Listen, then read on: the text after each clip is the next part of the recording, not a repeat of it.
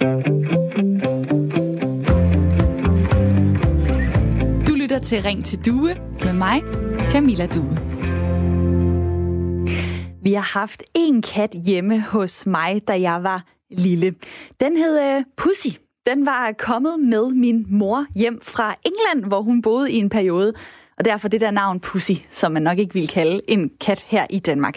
Men øh, det var en sort-hvid, meget sød og blød lille sag, lige indtil den begyndte at blive sådan lidt aggressiv, fordi det var ikke helt godt for den at komme hjem til Danmark. Og øh, derfor så duede det ikke at have en utilregnelig kat i huset, når min øh, bror og jeg var sådan 3-6 år gamle. Så vi fik at vide, at Pussy skulle øh, på bondegårdsferie ud til en gård, hvor der var plads, og der var rum til den. Og i mange år, så øh, tænkte jeg ikke videre over det, men på et tidspunkt, så siger jeg så til min mor, kan vide, om Pussy den stadig lever? Og så siger hun sådan, Pussy den blev jo aflivet. Og så var jeg sådan, nej, den blev da sendt på en bundegård. Nej, det gjorde den så ikke. Okay, så faldt brikkerne ligesom på plads for mig, og jeg forstod det der voksenkodeord. Katten blev altså aflivet, og øh, det var jo ikke noget, jeg tænkte over dengang, men min mor, hun var faktisk ret ked af det, har hun fortalt mig bagefter, og det var en hård dag, da mine forældre skulle køre afsted med den, og vidste, at det var ligesom sidste gang, at den her kat skulle, øh, skulle spinde for dem. Pussy den blev ikke kremeret, og den fik heller ikke et gravsted. Det er der til gengæld flere og flere dyreejere, der vælger i dag.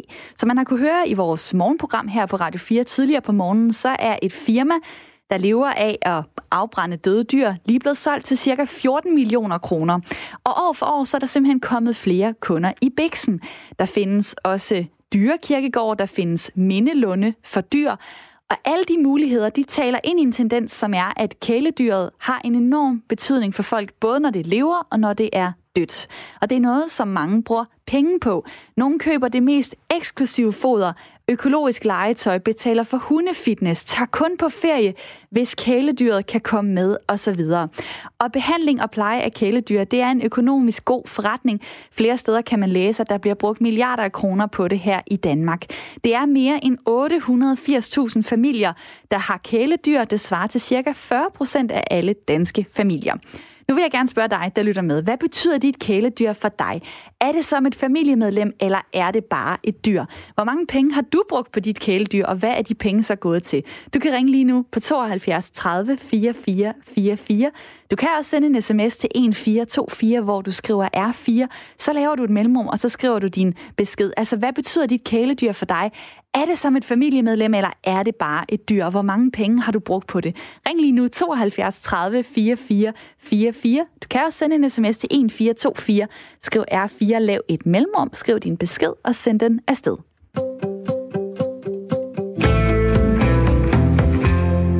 vil jeg sige hej til mit lytterpanel her i studiet. Velkommen til, Gitte Marie og Ida. Hej, tak hej. skal du have.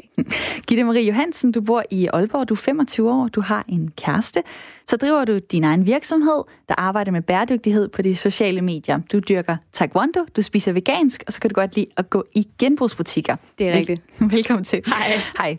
Ida Frank, du bor i Aarhus, du er 25 år, du læser til sygeplejerske, så har du en kæreste, og så har du også en fed racercykel, og din nyeste hobby er at skyde fisk med harpun, og du elsker bålmad meget aktivt. Velkommen til. Ja, tak. Gitte Marie, hvad er det allerbedste ved kæledyr? Altså, jeg tror på, at hvis man behandler dyr ordentligt, så kan der være rigtig mange fordele ved forhold mellem dyr og mellem mennesker. Det viser sig jo rigtig tit, at folk med kæledyr bruger det her dyr, hvor, eller, hvor dyr og, og, og mennesker hjælper hinanden og, og forhøjer deres livskvalitet på den måde, hvis det der bliver gjort ordentligt, hvis man behandler sine dyr pænt. Ida, du har, du har ikke kæledyr og du har egentlig heller ikke lyst til at bruge penge på det. Hvorfor ikke det? Jamen, øh, jeg har ikke noget personligt behov for et kæledyr. Jeg har lidt mere en mentalitet om, at de dyr, som jeg kommer til at have, det er dem, der jeg kommer til at spise senere.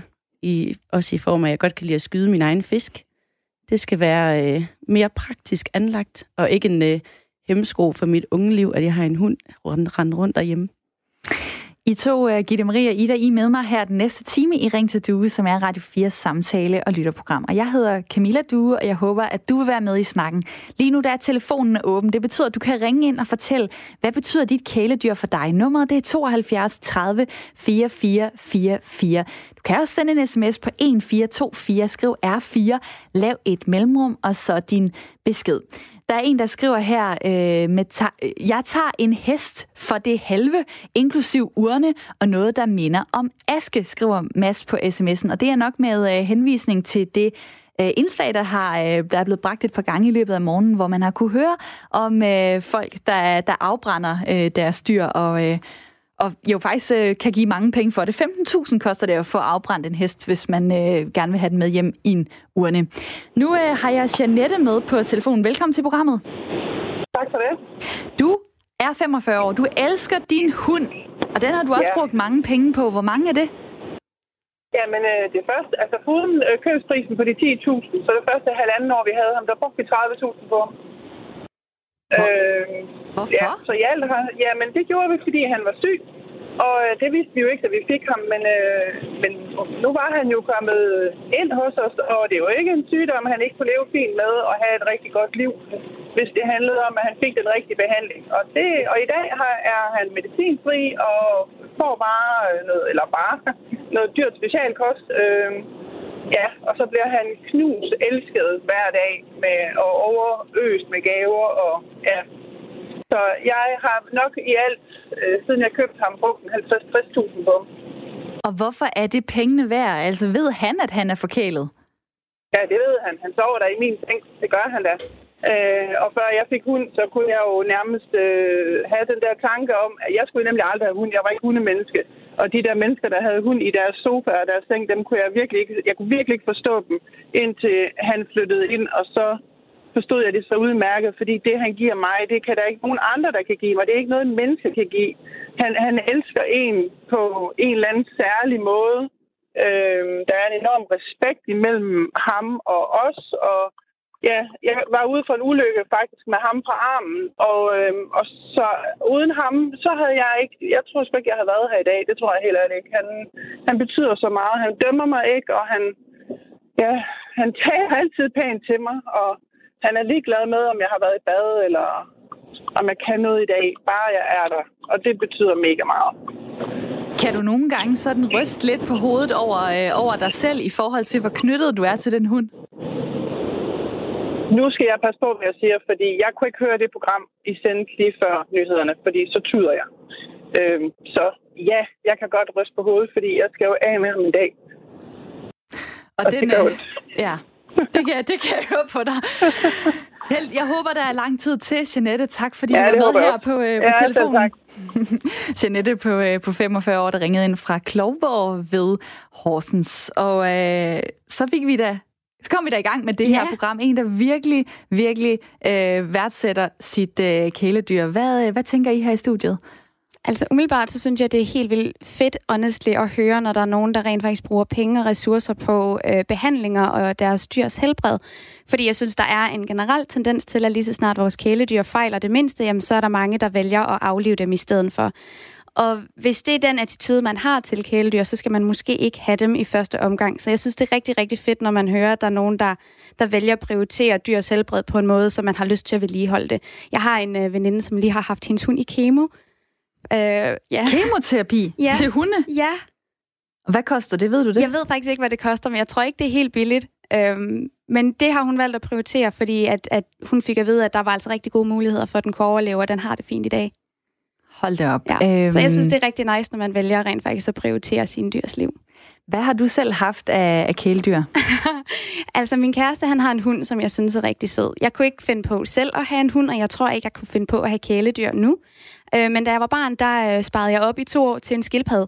Det var bare det eneste i hele verden, jeg ville have. Det var den her skildpadde, og jeg brugte sådan, hvad, var der, hvad der svarer til to julegavepenge og to fødselsdagsgavepenge på at få den her skildpadde og gå ned og køber hende. Og jeg havde hende i 6-7 år. Hun hed Kirsten. Øhm, hun var great. Og så startede jeg på gymnasiet og begyndte at få andre prioriteter, og så endte jeg med at sælge hende til en dyrekendel, som brændte ned dagen efter. Nej! Jamen, det er sådan helt tragisk. Ej, hvor er det Ja. da trist. Jeg har hende tatoveret i dag øhm, Hvorhen? øh, på benet. Kan vi se det her i studiet? Det kan lytterne så ikke. Øh, Har du fået strømbukser på? Jeg kigger lige ned. Oh, nej, Nej, du har strømbukser jeg har på. strømmebukser på, så man kan ikke rigtig se det, men der sidder altså en Kirsten dernede. Øhm, Hvorfor søren skal hun tatoveres på dit ben? jamen, det var jeg var så glad for hende, og hun repræsenterer på en eller anden måde en enorm barndomsglæde, som jeg har haft. Jeg har altid været glad for skildpadder, så hun er bare sådan, altså blevet en repræsentation og et symbol på det. Wow. Dig, der lytter med, øh, du kan jo ringe ind og øh, dele din holdning, når der er 880.000 familier, der har kæledyr, hvilket svarer til cirka 40 procent af alle danske familier, så er jeg sikker på, at der sidder nogen derude og lytter med på det her program lige nu, som har et eller flere kæledyr. Ring ind og fortæl, hvad, hvordan har du det med dit kæledyr? Er det et ekstra familiemedlem, eller har du en lidt anden holdning til det? Ring på 72 30 44 44, eller send en sms på 1424, skriv R4, lav et mellemrum, og så din besked og send den afsted. Tina skriver her, mine katte betyder for mig, hvad folk siger, deres børn betyder for dem. Jeg mener egentlig ikke, man skal anskaffe sig dyr, hvis man har den middelalderlige holdning, at disse levende væsener er mindre værd end mennesket. Jeg bruger cirka 3.000 per måned på kattene, og jeg får jo ikke en kattesjek, dyrlægetilskud osv. osv.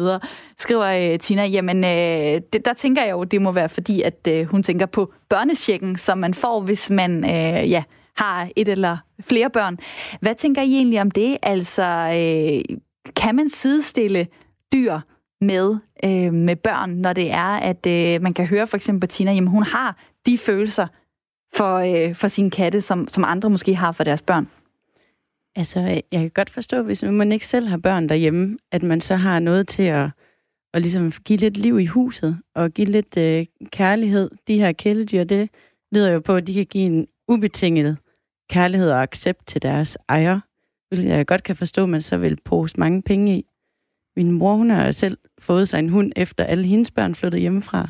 Det tænker jeg også var dejligt at fylde lidt tomrum ud, måske, i huset. Det kan, jo, det kan jo være en lidt øh, svær ting, synes jeg, når man laver sådan et program som det her, hvis man så egentlig siger, jeg kan egentlig ikke lide kæledyr. Fordi den type er jeg faktisk. Altså, øh, jeg har kommet til at sige makabre ting gennem tiden, hvor jeg har set en lille irriterende hund og har tænkt, hvis jeg lige tabte et æble ned på den, dok, så var den væk. Altså, jeg, jeg kan godt være lidt sådan kynisk omkring kæledyr, særligt hvis de, er, hvis de er irriterende, og det er jo ikke af mine egne. Ida, da vi snakkede sammen i telefonen, så var du også lidt over i den øh, kyniske genre. Øh, hvordan oplever du egentlig, at den holdning bliver taget imod, øh, hvis man ikke bare siger, at kæledyr de er fantastiske?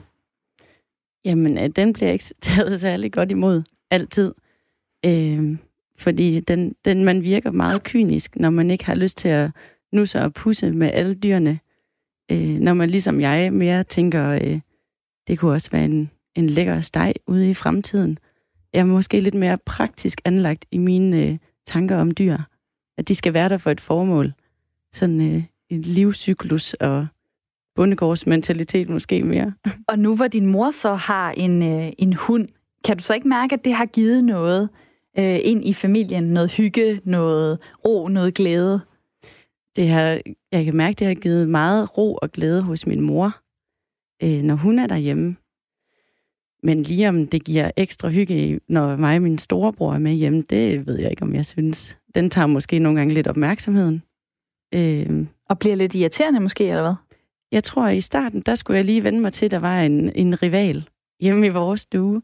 Øh, men det har jeg snakket meget med min mor om, at øh, nu synes jeg lige, hun skulle holde fokus på mig en gang imellem, og det er hun blevet rigtig god til, skal jeg lige sige. Øh, så den kan også godt skabe noget hygge, men lige i starten, der var der måske lidt søskende øh, rival over den. Nu vil jeg gerne sige hej til Lina. Velkommen til programmet. Tak skal du have. Du, øh, du har noget af en historie i forhold til en hest. Prøv lige at fortælle den. Jamen, øh, for fem år siden, der kom min mor ud for en ulykke med en hest, øh, hvor hun desværre blev sparket i hovedet af den, og endte i respirator, og jeg skal komme efter dig. Men øh, vågner, og det første, hun siger, det er hest. Men øh, hun kunne jo ikke gå, eller kommunikere, eller huske. Så hun huskede selvfølgelig heller ikke sin egen ulykke. Øhm, så da vi endelig efter nogle uger kunne få hende lidt ud af sygehuset, så tog jeg hende med ud i stallen. Øhm, og det gjorde vi egentlig efterfølgende i kørestol, og pludselig begyndte hun at gå. Og det eneste, hun skulle, det var de heste. For jeg havde egentlig tænkt på, om vi skulle af med nogle af dem, hvis hun nu ikke kunne begynde at gå igen. Men øh, i dag, der fungerer hun fint. Hun skal har selvfølgelig nogle men efter det, men øh, hun er ude ved hestene hver dag, og har også købt flere til der efterfølgende. Det må da være vildt for dig at stå på sidelinjen og se, hvad en, en hest kan gøre for din mor, som ikke kan gå, men pludselig kan gå. Helt, helt vildt. Altså, jeg er glad for, at jeg besluttede at beholde alle hester og tage dem selv lidt. Øh, hun var klar. Hun siger også øh, med sin egen ord, hvis ikke at hun har haft hesten, så sad hun i kørestol den dag i dag. Så hun arbejder med heste til daglig på sit øh, arbejde, dog kun 12 timer om ugen. Men øh, ja, hestene, det, det kommer hun aldrig nogensinde til at leve uden. Trods at det egentlig var en hest skyld i en ulykke. Når vi øh, taler om kæledyr, så er det jo tit øh, hunde og katte, som vi, øh, vi taler om. Øh, der er 450.000 familier, der har en hund. Der er 370.000 familier, der har en kat. Og så kan jeg jo, så ved jeg ikke helt, hvor, hvor heste øh, ligger sig der midt imellem, fordi der er også rigtig mange, der har hest. Men er det et kæledyr? Kan man betegne det som et kæledyr? Hvad tænker du? Jamen altså, for os er det et kæledyr i hvert fald. Øh, der er der selvfølgelig også øh, nogen, lige så vel som der tjener penge på at sælge hunden, så er der også nogen, der tjener penge på at sælge heste. Men for os, der, der, der er det vores børn. Altså, får vi først en ind, jamen, så skal den ikke videre, før, før den når alderdommen. Så den sidste hest, den har vi haft i snart 25 år. Så det, det, det er vores kæledyr. tak fordi du ringede ind og delte den historie, Lina. Ja, selv tak. Og nummeret det er 72 30 44 44. Hvis dig, der udlytter med, også har lyst til at dele en holdning eller øh, en erfaring med øh, et kæledyr. Det kan være dit eget, det kan også være andres øh, kæledyr, du har observeret et eller andet omkring, som du har lyst til at ringe og fortælle om 72 30 44 44. Det er nummeret. Lige lidt fakta her. Tre ud af fire danskere anser faktisk deres kæledyr, det er så primært hund eller kat, som en vigtig del af familien og kalder den et familiemedlem. Det er noget, som Berlingske har skrevet om. Altså for tre ud af fire, der er kæledyret et familiemedlem. Og øh, derfor bliver der også brugt penge på kæledyr. Velkommen til mig, Britt Grøndal. Mange tak.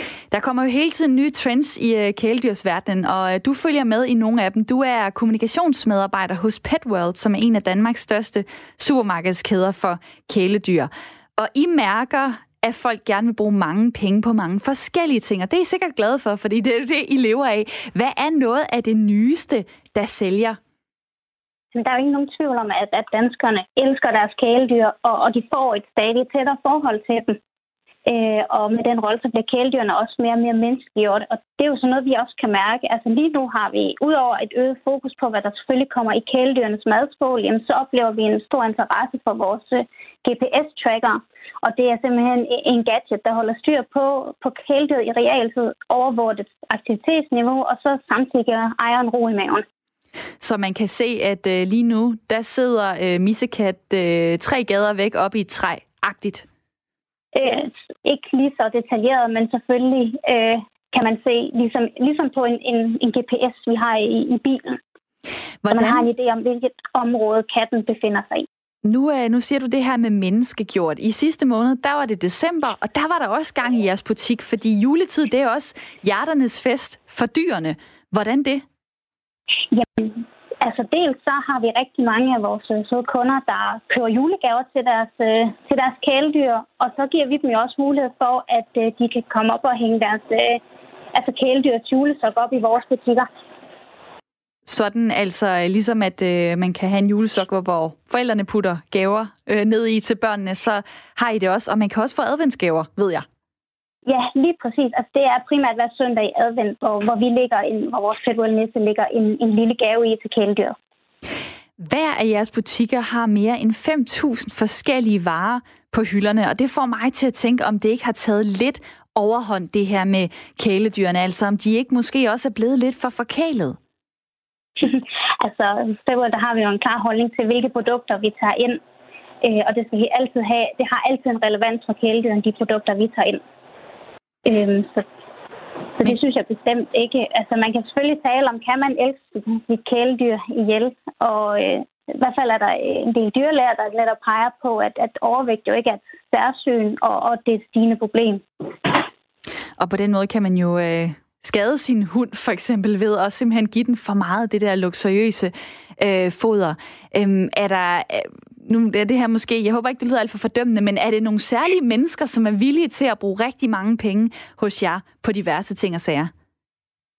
Nej, det, det, det vil jeg ikke sige. Altså, som sagt, det er jo, altså, vores kæledyr er bare blevet en integreret del af familien, og, og bliver betragtet, som du også, som også uh, tidligere blev nævnt, altså som et familiemedlem. Og, og, og det er jo det er et familiemedlem, som selvfølgelig også skal have det lige så godt som os selv. Og så ved jeg, at der er nogle af jeres produkter, som kan, kan skabe debat og øh, kan sådan dele øh, dyreejerne i, i nogle forskellige fløje. Prøv lige at fortælle om det. Ja, så der er ingen tvivl om, at kæledyr, det handler om følelser, og det er også øh, noget, mange har en holdning til. Og det er lige fra, hvilke kæledyr man skal vælge, til hvordan det skal passes, hvad skal det fodres med, og selvfølgelig også øh, til det sidste farvel. Og det sagde mig, Britt Grøndal, der er kommunikationsmedarbejder hos Petwell. Tak fordi du var med her. Velbekomme. Petwell, som er en af Danmarks største supermarkedskæder for kæledyr. Og øh, dig, der lytter med, du kan ringe ind på 72 30 44 44. Hvis du har et kæledyr, så kan du dele, hvordan du har det med det, og hvor mange penge du er villig til at bruge på dit øh, kæledyr. Ida, du har øh, ringet ind. Du har en frikanin. Den løber ja. frit rundt i huset. Hvorfor ja. skal den det? Ja, fordi at øh, de kaniner er enormt sociale dyr øh, og har brug for rigtig meget plads. Øh, mest for at holde deres maver i gang. Øh, deres maver er sådan lidt øh, sart i det og har brug for rigtig meget motion for at fordøjelsen den kører. Øh, og så synes jeg bare, det er synd at sætte dem i bur. Hvad skal de sidde derinde for? Det er da ellers øh, sådan, det var, både da jeg gik i klub, og når folk havde rigtigt. kanin på gaden og sådan noget, så var det yeah. bur ude i haven. Er det, der, yeah. er det den moderne øh, det måde at have kæledyr på? Er det, er det, at de bare skal øh, have lov til at, ja, skulle jeg til at sige, leve som resten af familien? Jamen, jeg ved ikke, om det er moderne, men jeg tror bare, der er kommet mere øh, fokus på, at øh, dyr skal leve så man kan jo ikke sige naturligt, fordi de lever jo normalt ikke inde i husene, men men at, at de skal have det så godt som muligt og sidde i et bur dagen lang, når de i virkeligheden naturligt har behov for rigtig meget motion. Det er jo ikke, øh, altså det er ikke optimalt. Du kunne jo vel også... Så, så du Batman, kunne også, han har ikke noget bur. Batman hedder han? Ja, han er Batman. du kunne jo også vælge at sætte den fri, altså det er vel også lidt at være i bur, hvis man er indespærret i et hus? Det kan man sige, men nu har han... Øh, altså man siger, at en kanin skal vist have, jeg mener, det er 9 kvadratmeter eller sådan noget øh, minimum at leve på. Og nu har han jo, han har to etager her i huset. Han har sin base, som er hans kaniner er ret territoriale, så det er vigtigt, at de har et sted, hvor de ligesom kan være alene og, og, og være i fred for små barnehænder og sådan noget. Øhm, så han har sin base, og så har han ellers hele huset at løbe i. Og så har han haven. Om sommeren er døren jo åben stort set hele tiden, så der render han ude i haven, som er indhegnet til formålet. Og, øh, og om vinteren bliver han lukket ud et par gange om dagen, så han lige kan komme ud på en luftetur. Hvorfor var det lige en kanin, som din øh, kærlighed ja. faldt på? Ja, og det, og det er lidt sjovt, fordi jeg er egentlig aldrig rigtig... Jeg havde en kanin som barn, en burkanin, som stod ude i haven og passede sig selv, fordi jeg ikke gad. Øhm, sådan er det tit med børn. Men det blev en kanin, fordi jeg oprindeligt gerne ville have haft, jeg har haft katte før, jeg vil rigtig gerne have katte igen, men der, hvor jeg bor, er der rigtig mange katte i forvejen. Og, øhm, og, og det synes jeg ikke, øh, med risiko for slåskampe og sådan noget, synes jeg alligevel ikke, jeg havde lyst til. Og en hund skal gås med tre gange om dagen. Jeg er alene med min søn, så det er der heller ikke sådan lige tid til. Og så øh, læste jeg lidt om kaniner, og fandt egentlig ud af, at en kanin fungerer nogenlunde ligesom en hund, bare uden at skulle gås med tre gange om dagen. Og det har vist sig at holde stik. Altså Batman, han tigger værre end en hund, og øh, han render lige i rumpetten på en, øh, når han er selskabelig, og jamen, han er bare sjov. Altså, jeg kigger lige på mit øh, lytterpanel. Har I været hjemme hos nogen, hvor der løb en kanin rundt? Det har jeg faktisk. Øhm, jeg kender faktisk to, der har, der har frikaniner rundt i deres, i deres lejligheder, øhm, sådan forholdsvis store lejligheder. Og jeg synes bare, det er rigtig, rigtig rart, når man som dyreejer, hvis man vælger at få et kæledyr, at man så lige sætter sig lidt ind i, jamen, hvad er det for nogle behov, det her specielle dyr har? Fordi konventionelt mm. har vi haft tradition for, at vi bare møjer de her stakkels dyr ind i et eller andet bur, og så kan de sidde der og være flotte at se på. Præcis. Og det ja. synes jeg bare ikke rigtig hører nogen steder hjemme, og der slet ikke i 2020. Så det her med at sætte sig ind i, jamen, hvad er det egentlig for nogle behov, det her dyr har? Er det nogle behov, jeg kan imødekomme? Og hvis ja, jamen, så ser jeg ikke rigtig noget problem i det. Ja. Hvordan, så øh, mega tager, fedt. hvordan tager folk egentlig imod det, hvis de ikke lige ved, at du har uh, Batman løbende rundt, og de kommer hjem, og så uh, ser de den, og hvad så? øhm, altså, at dem, folk jeg kender ved godt, at jeg har kanin, da han er blevet postet på Facebook og alle mulige andre steder, når han har gjort noget mærkeligt. Men, øhm, men kommer der nogen, og jeg går meget op i genbrug, så kommer der nogen, der skal hente noget af det, jeg ikke kan bruge mere, så øh, skynder jeg at bede dem om at komme helt ind, så jeg kan lukke døren, fordi jeg har en kanin rendende rundt. Og så bliver det sådan lidt, nå, okay.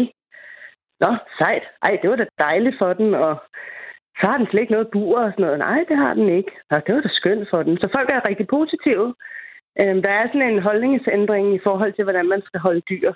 Og det er rigtig dejligt at se. Øhm, og der er flere, flere steder på internettet, man kan gå ind og læse om det. Der er en hjemmeside, der hedder Frikanin, som beskriver alt, hvad man har brug for at vide i forhold til at holde sådan en lille kræ. Og det sagde øh. Ida, som øh, ringede ind for 72 30 44 44, og som jeg bliver nødt til at korte af nu, fordi vi skal have et nyhedsoverblik lige om lidt. Bagefter så øh, fortsætter vi her i studiet. Du kan altid ringe ind. Nummer det er åbent nu, 72 30 44 44. Har du et kæledyr? Hvad betyder det for dig, og hvor mange penge vil du ofre på det? Det vil jeg meget gerne høre. 72 30 44 44. Vi er tilbage om fire minutter. Her er nyhederne på Radio 4. Det var ikke i orden, at Jyllandsposten i mandagens avis bragte en tegning af Kinas flag. Det skriver Jane Jegin fra Venstre på Facebook. Hun er rådmand i by- og kulturforvaltningen i Odense Kommune. I illustrationen har avisens tegner Niels Bo Bøjsen erstattet stjernerne i det kinesiske flag med den nye type coronavirus, der lige nu haver i Kina. Tegningen har gjort kineserne vrede, og sagen har derfor været helt op omkring statsminister Mette Frederiksen, der dog afviser, at kineserne har noget at komme efter, når de kræver en officiel undskyldning fra JP. Venstres Jane Jegin har dog en anden opfattelse.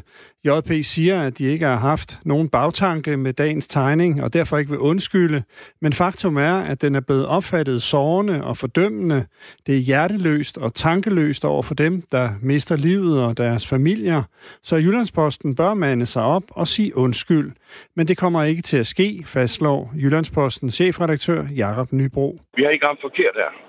Det er sådan set derfor, jeg ikke kan give en undskyldning. Vi har bragt noget, som i en dansk kontekst ikke er en fornærmelse. Vi udkommer ikke i Kina. Vi udkommer i Danmark i en dansk kulturforståelse. Det er her i, i, i, i Danmark, vi, øh, vi udgiver en avis.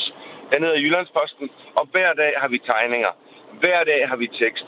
Hver dag er der formentlig nogen, som vil blive stødt over det ene eller det andet. British Airways suspenderer alle fly til og fra Kina med øjeblikkelig virkning som følge af coronavirusudbrud, det oplyser selskabet. Beslutningen er truffet efter, at de britiske myndigheder har opfordret britiske borgere til at skibe alle rejser til Kina, medmindre de er strengt nødvendige. På British Airways hjemmeside er alle rejser til og fra Kina blevet strøget i januar og februar måned. Finske Finnair blev i går det første flyselskab til at suspendere ruter til og fra Kina. Det rammer afgange fra Helsinki til Beijing og Nanjing, men flyselskabet har fortsat afgange til Beijing og Shanghai. Ruterne er suspenderet indtil sidst i marts. SAS oplyste i går, at rejserne til Kina afvikles efter planen. Selskabet har fem ugenlige afgange til Hongkong og en ugenlig afgang til Beijing og Shanghai. Kalumborgs borgmester Martin Dam er tilfreds med, at hans kommune står til at få mest ud af det udspil til en udligningsreform, som regeringen fremlægger senere i dag. Sidst der skulle laves en øh, udligningsreform, der stod vi også til at være en af dem, der ville modtage flest penge. Så det ser ud som om, at man har regnet lidt på samme måde som tidligere, øh, og det ser vi selvfølgelig frem til med tilfredshed. Regeringen lægger op til, at de velstillede kommuner i hovedstadsområdet og i Østjylland fremover skal betale mere til landets fattige kommuner. Statsministeren vil endnu ikke sætte navn på de enkelte kommuner, men 60 kommer til at modtage penge, og 38 kommer til at betale. Men to af kommunerne placerer Mette Frederiksen dog allerede nu. Gentofte skal betale mest, mens Kalumborg altså får flest penge. Og det er kun rimeligt, mener den vestjyllandske borgmester. På Lolland, der lever man ikke nær så længe, som man gør inde i Gentofte eksempelvis. Og det vil sige, som systemet er nu, så har Gentofte jo fået kompensation i mange år for nogle udgifter, de så ikke har haft hvorimod Lolland øh, sådan set aldrig har nået at få en kompensation for de udgifter, de har haft, fordi deres ældre de dør meget tidligere. Og så kom jeg frem til en vejrudsigt, lidt sol, men også byer, der kan være med havl, 4-7 grader og let til frisk vind omkring vest.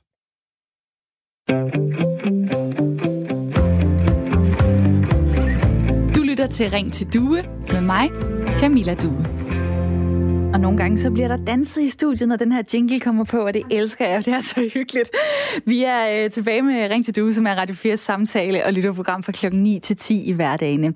Har du lyst til at være med i øh, studiet, så kan du sende mig en mail på ring til radio4.dk ring til radio4.dk.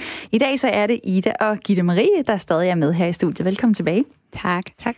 Ida Frank, som bor i Aarhus, er 25 år og læser til sygeplejerske. Gitte Marie Johansen, som bor i Aalborg, også er 25 år og driver sin egen virksomhed, der arbejder med bæredygtighed på de sociale medier. I dag der snakker vi altså om kæledyr. Hvad betyder de for os, og hvor mange penge vil vi ofre på dem? Og snakken her, den er inspireret af en historie, som du har kunne høre i vores morgenprogram her på Radio 4 tidligere på morgenen, hvor et firma, der lever af at afbrænde døde dyr, lige er blevet solgt til 14 millioner kroner. Det er fordi, der er en tendens i gang, som er, at kæledyret har en enorm betydning for folk, både når det er levende og når det er dødt. Og det er noget, som mange rigtig gerne vil bruge en del penge på. Mere end 880.000 familier derude har et kæledyr. Det svarer til 40 procent af alle danske familier. Du kan dele din holdning og erfaring med det her lige nu. Ring på 72 30 4444 eller send en sms til 1424, hvor du skriver R4. Så laver du et mellemrum, og så skriver du din besked og øh, sender den afsted. Og øh, lige inden nyhedsoverblikket, der øh, talte jeg blandt andet med en fra Petworld, den her supermarkedskæde for kæledyr. Og øh, der er mange ting, 5.000 varer på hylderne øh, i de forskellige butikker. Og der kom jeg jo lidt ind på det her med, er kæledyrene simpelthen blevet for forkælet? Er, er det stukket lidt af? Og jeg ved, at det her med sådan øh, særlige produkter og accessories, det er noget, som måske ikke får sådan en thumbs up her i mit øh, lytterpanel. Gitte Marie. Ja, ikke nødvendigvis. Nu synes jeg ikke rigtigt, der er noget problem i, hvis man har et kæledyr, at man så er rigtig glad for det, og at man elsker det. Men jeg synes, der er et problem i, at lige så snart, at vi elsker nogen eller noget, så skal vi købe ting. Og det synes jeg egentlig er et problem i sig selv, fordi at vi tænker meget sjældent over, jamen hvad er aftrykket af de her produkter, som vi køber, og især unødvendige produkter. Så noget som kostymer til dyr, for eksempel, er en af de ting, hvor jeg tænker, jamen det er jo produceret et eller andet sted, for eksempel i Bangladesh eller i Kina, ikke særlig bæredygtigt, og det tjener ikke rigtig noget formål. Der vil jeg se, at man måske i stedet for brugt sin kærlighed på en anden måde, end ved at købe ting. Hvad nu, hvis man øh, strikkede øh, sådan en dragt til sin øh, hund? Hvad tænker du så om det, Ida? Øh, jamen, det tror jeg ikke. Det, det lyder da rigtig hyggeligt. Jeg har selv været i genbrugsbutikken og købt en ting til min mors hund, øh, fordi at jeg tænkte, det ville gøre min mor rigtig glad også.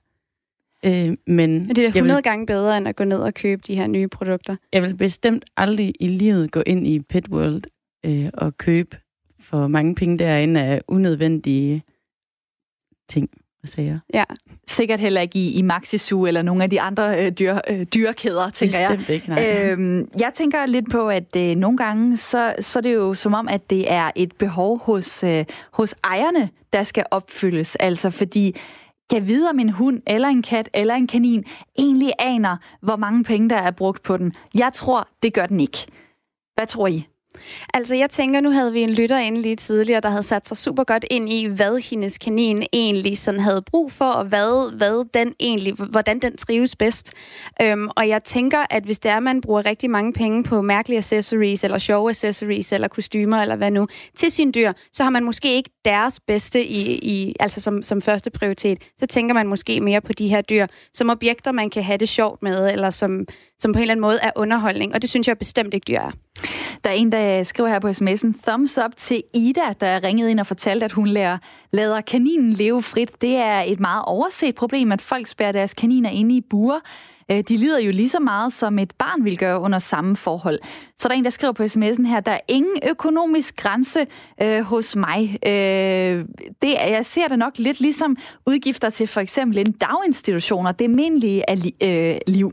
Men det er måske bare mig, er der en, der skriver på sms'en. Det ved jeg ikke, om det er. Det kan være, der er andre, der vil bakke dig op øh, på, i det. Nummeret det er 72 øh, 30 44 44, hvis du vil ringe ind. Og det er det nummer, som øh, Ida, nej undskyld, Inge er kommet igennem på. Velkommen til programmet. Tak skal du have. Du er fra, øh, du ringer fra Nakskov. Du jeg ringer fra Nakskov. Ja. Yeah. Nej, jeg har tre. Du har tre skildpadder? tre, tre landskildpadder, og de er fra børnene var små. Vi købte dem, fordi min mand øh, ville ikke have husdyr, øh, fordi det lavede for meget uro, og så tænkte jeg, at jeg en skildpadde havde jeg haft som barn, så det kunne vel ikke ske så meget ved. Så vi, øh, vi købte to, en til hver, og købte dem i Majbo i en dyrehandel derhenne. Og det har så været der sidst i 70'erne, og vi har dem så endnu. Nej. Der er så kommet en ekstra til i, mellem, i mellemtiden, er der kommet en ekstra til, fordi den ene var løbet hjem, og så havde vi en annonce i avisen, og så, ja, så var der nogen, der var trætte af at have en skildpadde, så den, den har vi næsten haft lige så lang tid som de andre. En skildpadde, det er jo et af de mest... Øh... Den er over 40, de er over 40 år gamle, jo. Det er jo et af de mest langsomme dogne dyr, tænker jeg. Hvad får du ud af ja. at have sådan en dogenklat øh, liggende i et øh, bur?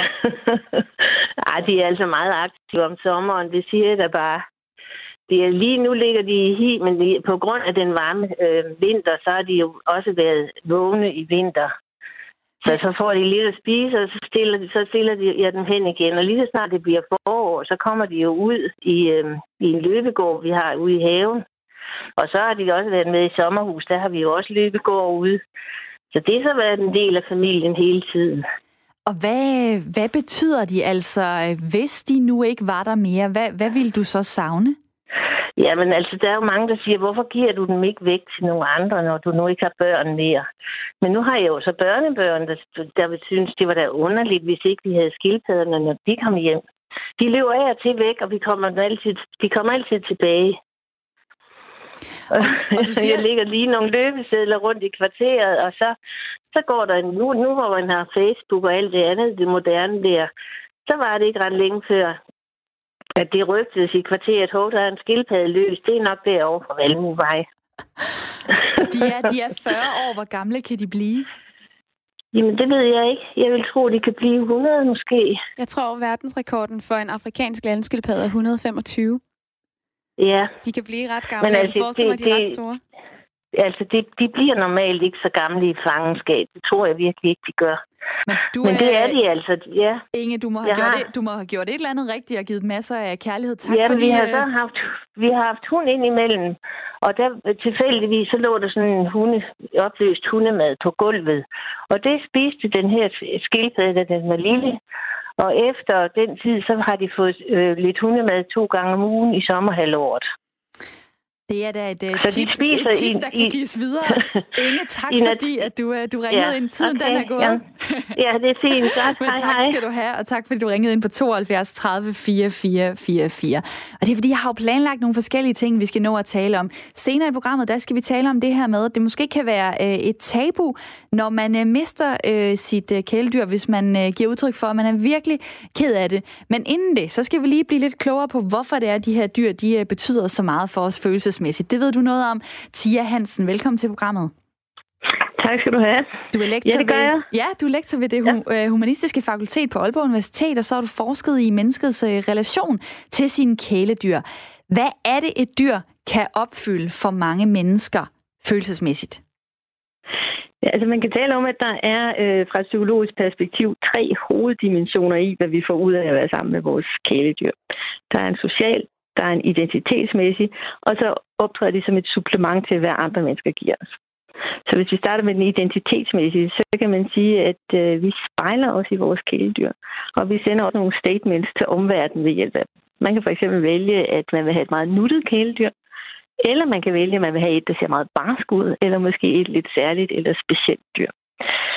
At, at dyr det er jo ikke helt bevidst, men at dyr bliver en slags forlængelse af selvet på den her måde. Det kan man for eksempel se, øh, når man jagter øh, hundeejere, der møder hinanden, og hvor hundene snuser hinanden bagi.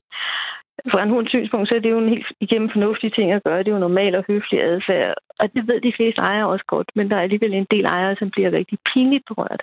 Det er fordi, de læser sig selv ind i den adfærd. Øh, fordi for mennesker vil det jo ikke være særlig høfligt. Man kan også se, at for nogle mennesker, snakker jeg stadigvæk hunde, er det vigtigt, at deres hunde ubetinget adlyder dem og måske endda krøver lidt for dem. For andre er det at forkæle hunden og kun træne med positive midler lige så vigtigt. Øh, og både igen vores, selvfølelse, altså vores selvforståelse, der spiller ind her. Og de signaler, som vi sender både til os selv og andre om, øh, ved vores måde at være over for vores dyr på. Altså enten er vi meget stærke, eller er vi meget omsorgsfulde som personer. Så det er enten ja. dominatrix, eller det er den omsorgsfulde øh, favn, man kan komme ind i, hvis man er, øh, hvis man er et, øh, kæledyr.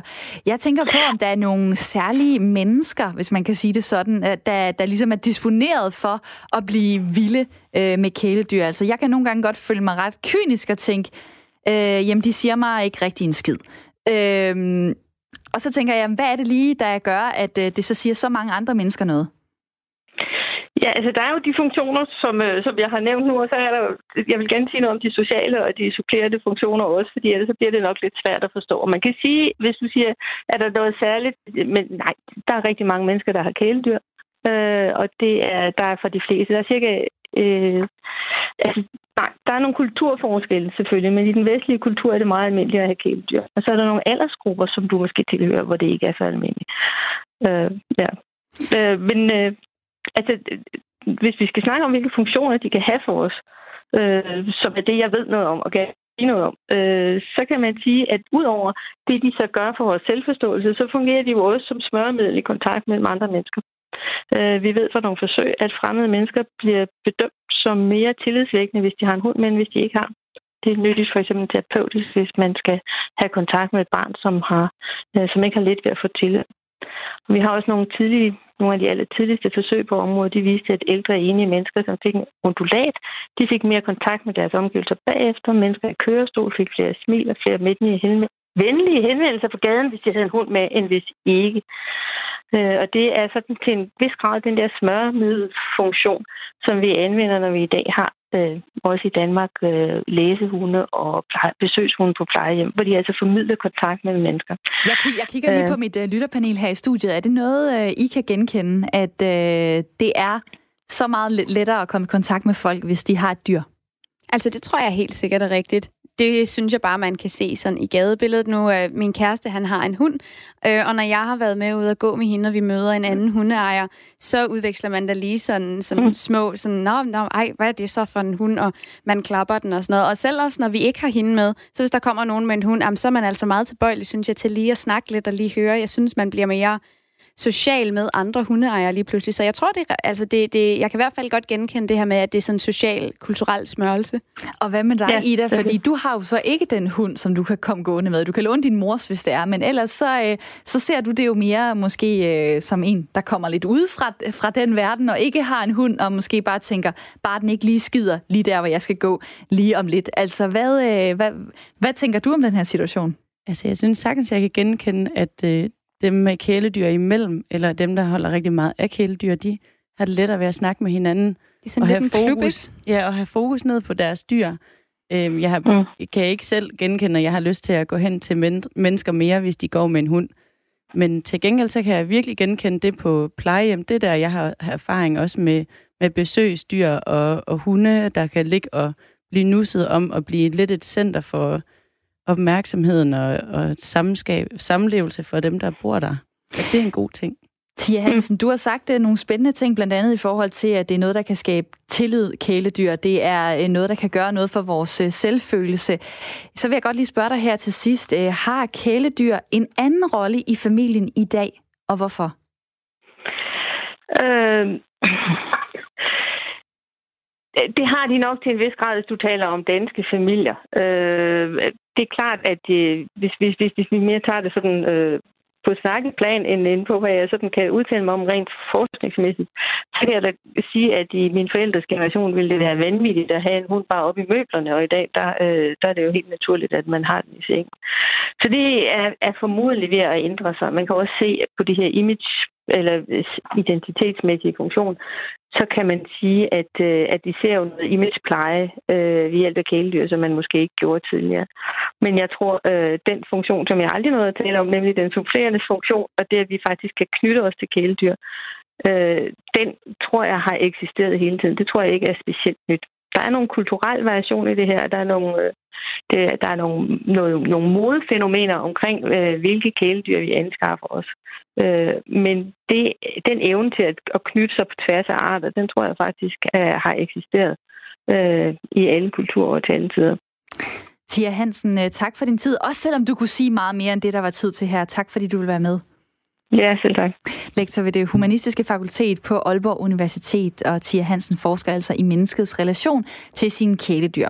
Det her det er et lytterprogram. Det hedder Ring til Due, og du kan altid være med med din holdning og erfaring til emnet, som i dag er kæledyr. Hvad betyder de for os? Hvor mange penge vil vi bruge på dem? Ring lige nu på 72 30 44 44 eller send en sms til 1424, hvor du starter din besked med at skrive R4, så laver du et mellemrum, så skriver du din besked og sender den afsted. Og jeg tager lige nogle af de sms'er, der er kommet her.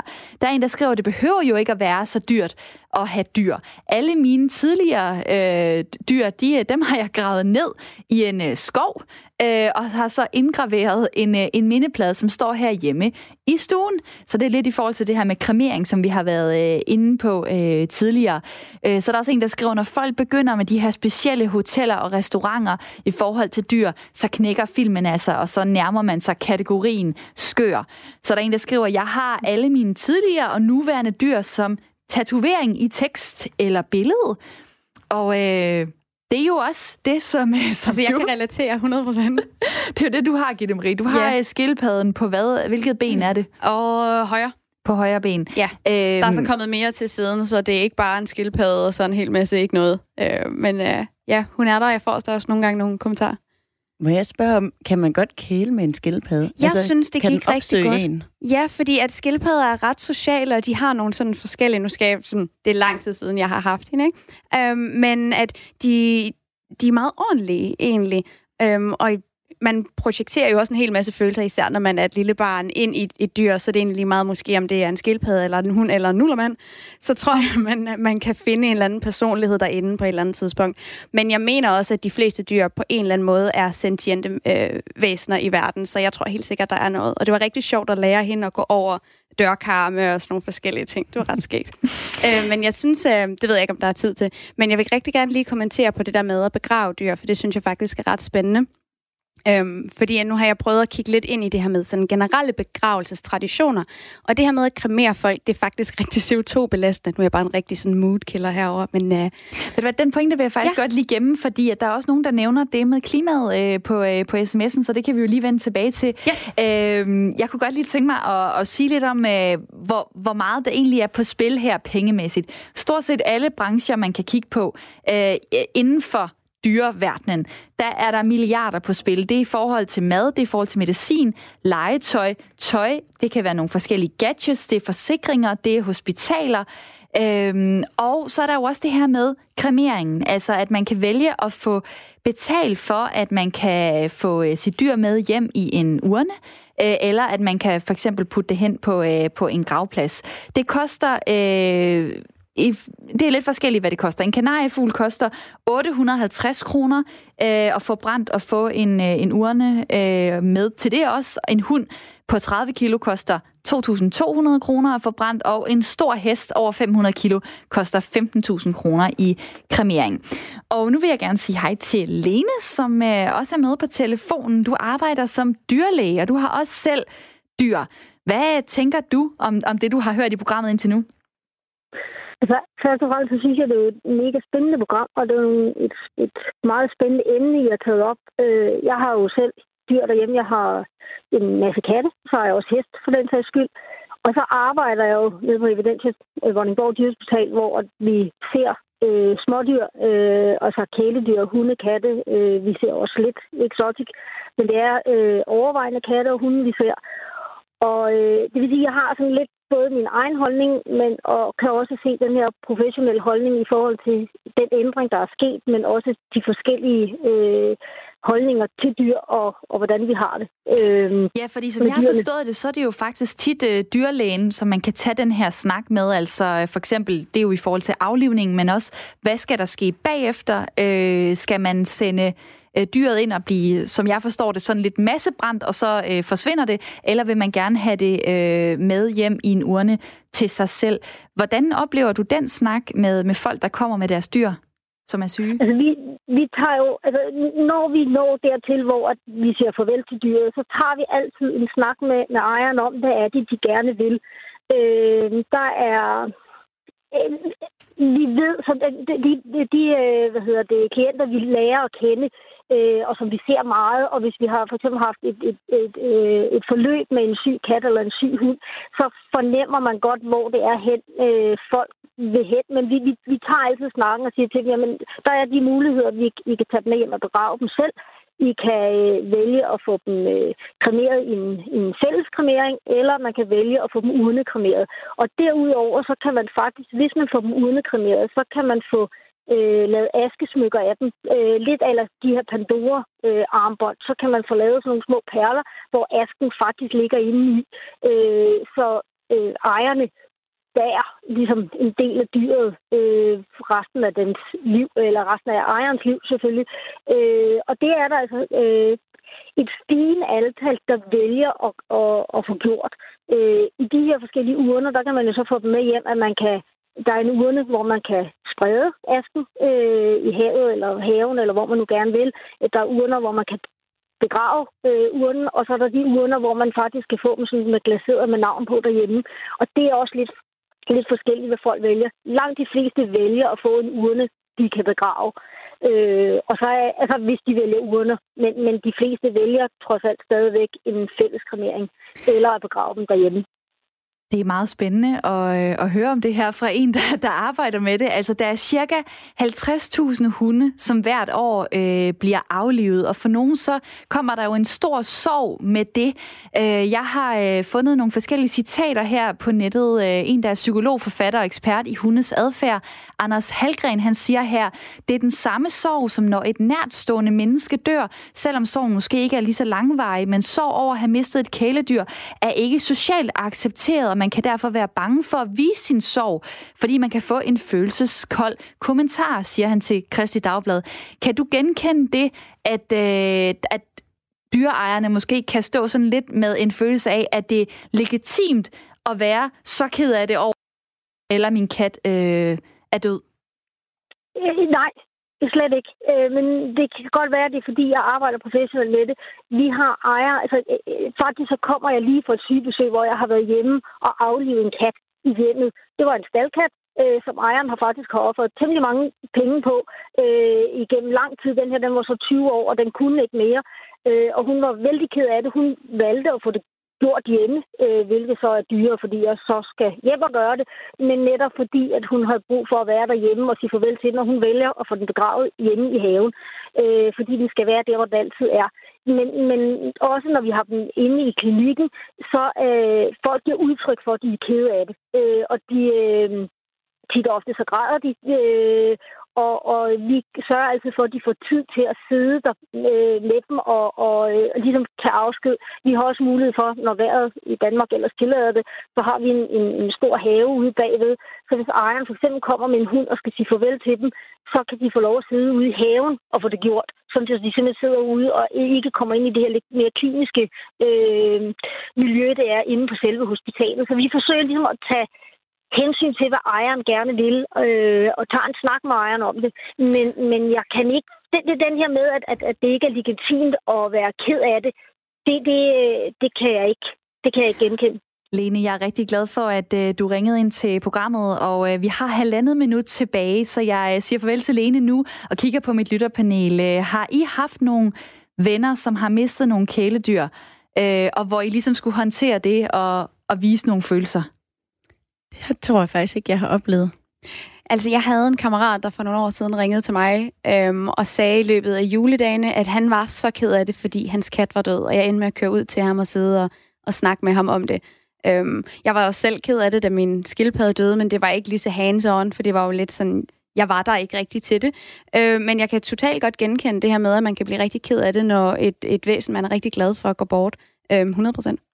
Jeg vil lige slutte af med nogle sms'er her. Der er en Johannes Jul, der skriver, jeg synes, det er en skam, at vi kæmper så meget med klimaforandringer, hungersnød og sygdom i verden, men at så mange danskere bruger deres penge på ligegyldigheder til kæledyr. I særdeleshed, når man tænker på, at langt de fleste kæledyr vil have bedst af bare aldrig at være blevet gjort tamme, øh, men fortsat leve i naturen. Så er der en Bent Dallager, der skriver på sms'en, kremering er ekstrem miljø uvenligt.